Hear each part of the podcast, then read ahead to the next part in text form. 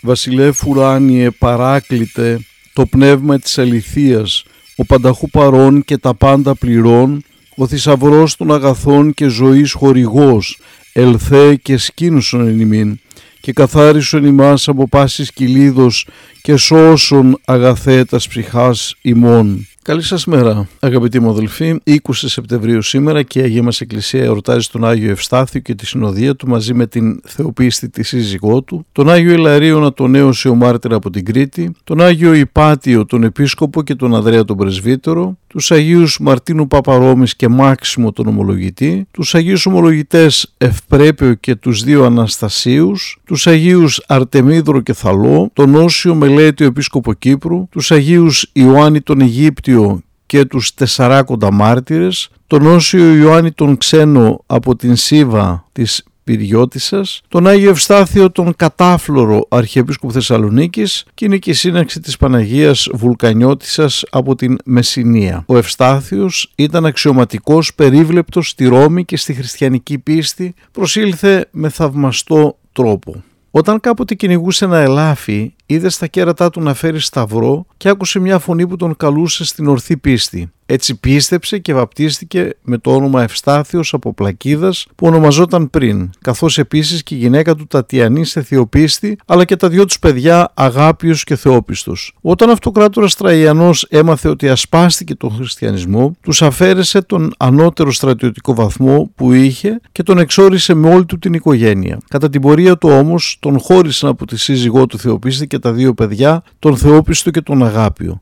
Το γεγονός αυτό πίκρανε πολύ τον Ευστάθιο. Μετά από χρόνια, όταν ο Τραϊανός περιήλθε σε μεγάλη πολεμική δυσχέρεια, θυμήθηκε τον ικανότατο αξιωματικό Ευστάθιο. Τον επανέφερε λοιπόν στην υπηρεσία και ο Ευστάθιος με γενναιότητα αλλά και την στρατηγική που τον διέκρινε συνετέλεσε κατά πολύ στη νίκη. Στο δρόμο μάλιστα βρήκε την οικογένειά του και ένιωσε μεγάλη χαρά. Ο διάδοχος όμως του Τραϊανού Αδριανός απέτησε από τον Ευστάθιο να παραστεί στις θυσίες των ειδωλολατρικών θεών. Ο Ευστάθιος βέβαια αρνήθηκε με αποτέλεσμα να βασανιστεί αυτός και η οικογένειά του. Αλλά η αγάπη τους στον Χριστό ενδυνάμωσε την ψυχή τους στα βασανιστήρια, ενθυμούμενοι μάλιστα τους θείους λόγους που λένε «Μακάριος ανήρ ως υπομένει πειρασμών, ότι δόκιμος γενόμενος λείψετε το στέφανο της ζωής, όν επιγγείλατο ο Κύριος, της αγαπώσιν αυτό» πανευτυχής δηλαδή, είναι ο άνθρωπος που βαστάει με υπομονή τη δοκιμασία των θλίψεων, διότι έτσι γίνεται σταθερός και δοκιμασμένος για να πάρει το λαμπρό και ένδοξο στεφάνι της αιώνιας ζωής που υποσχέθηκε ο Κύριος σε αυτούς που τον αγαπούν. Τελικά ο Ευστάθιος με την οικογένειά του πέθαναν μέσα σε χάλκινο πυρακτωμένο βόδι. Αγρευθείς ουρανόθεν προς ευσεβίαν τι τους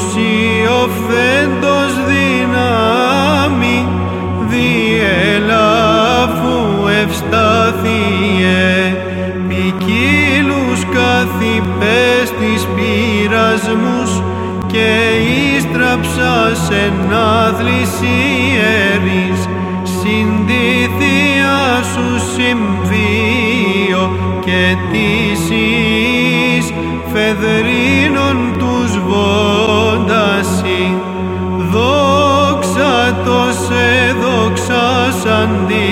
Χριστό δόξα το σε στεφανός αντί δόξα το δείξαντης εν παντή Ιωβ μακαρ δεύτερο.